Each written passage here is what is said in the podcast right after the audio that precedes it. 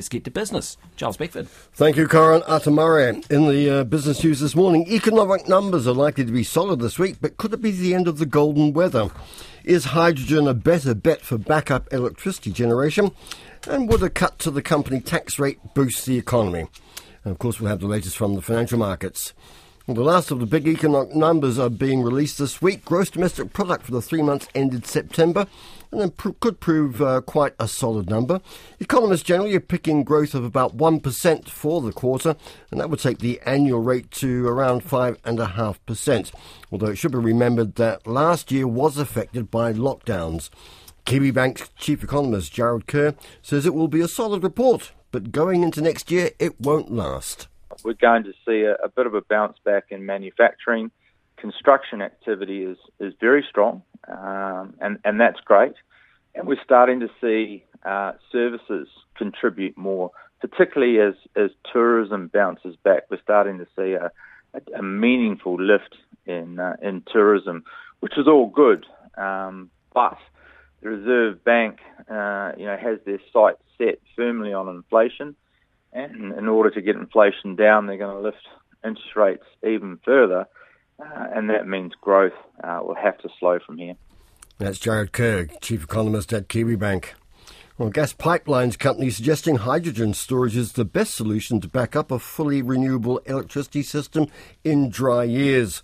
First Gas has commissioned an independent report which gives green hydrogen storage an edge over other options such as solar and wind, or a plan to use Central Otago's Lake Onslow. First Gas Future Fuels Director James Irvine says using hydrogen as backup storage offers affordability, security of supply, and sustainability. This work shows that hydrogen has some great merit in providing a solution to this problem that we have and should be considered. And to that end, actually, it is being considered. We're really pleased to see that the University of Canterbury got almost $12 million in funding from the Endeavour Fund to look in detail at the feasibility of hydrogen storage in depleted gas reservoirs in Taranaki, which is exactly what we're proposing. Uh, that's uh, James Irvine of First Gas. Uh, the report suggests stockpiling energy in the form of coal is the cheapest and simplest method for long term energy security, but of course it is incompatible with a plan to be carbon neutral by 2050. Well, embracing more foreign investment by removing tax barriers could pay off in the long term. That's the view of one tax specialist. Inland Revenue's long term insights briefings proposed looking at the country's current tax settings to see whether lowering the company tax rate, currently at 28%, would benefit the economy.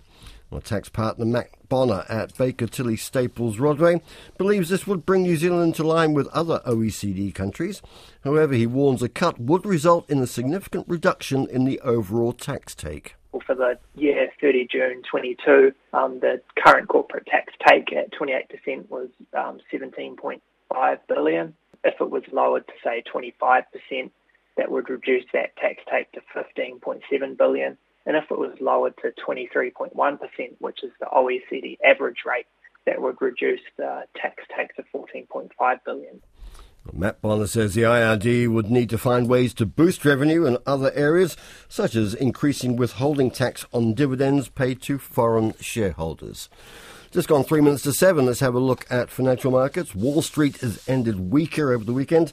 Uh, wholesale inflation numbers were a touch stronger than expected, although they did still point to slowing inflation. Inflation, of course, all eyes on the Federal Reserve rate decision, which will be out Thursday our time. Expectations are for at least 50 basis point rise.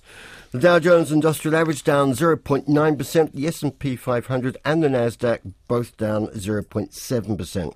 Our own top 50 index dipped 21 points on Friday, starts the week at 11,596. The New Zealand dollar 64.1 US cents, 94.2 Australian, 52.2 British pence, 0.608 euro, 87.5 Japanese yen, and 4.46 Chinese yuan.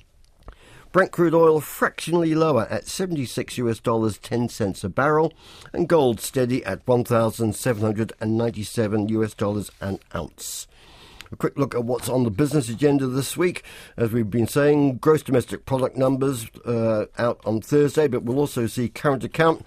The government releases its half year economic and fiscal update on Wednesday, which will mean new Treasury fiscal and economic forecasts.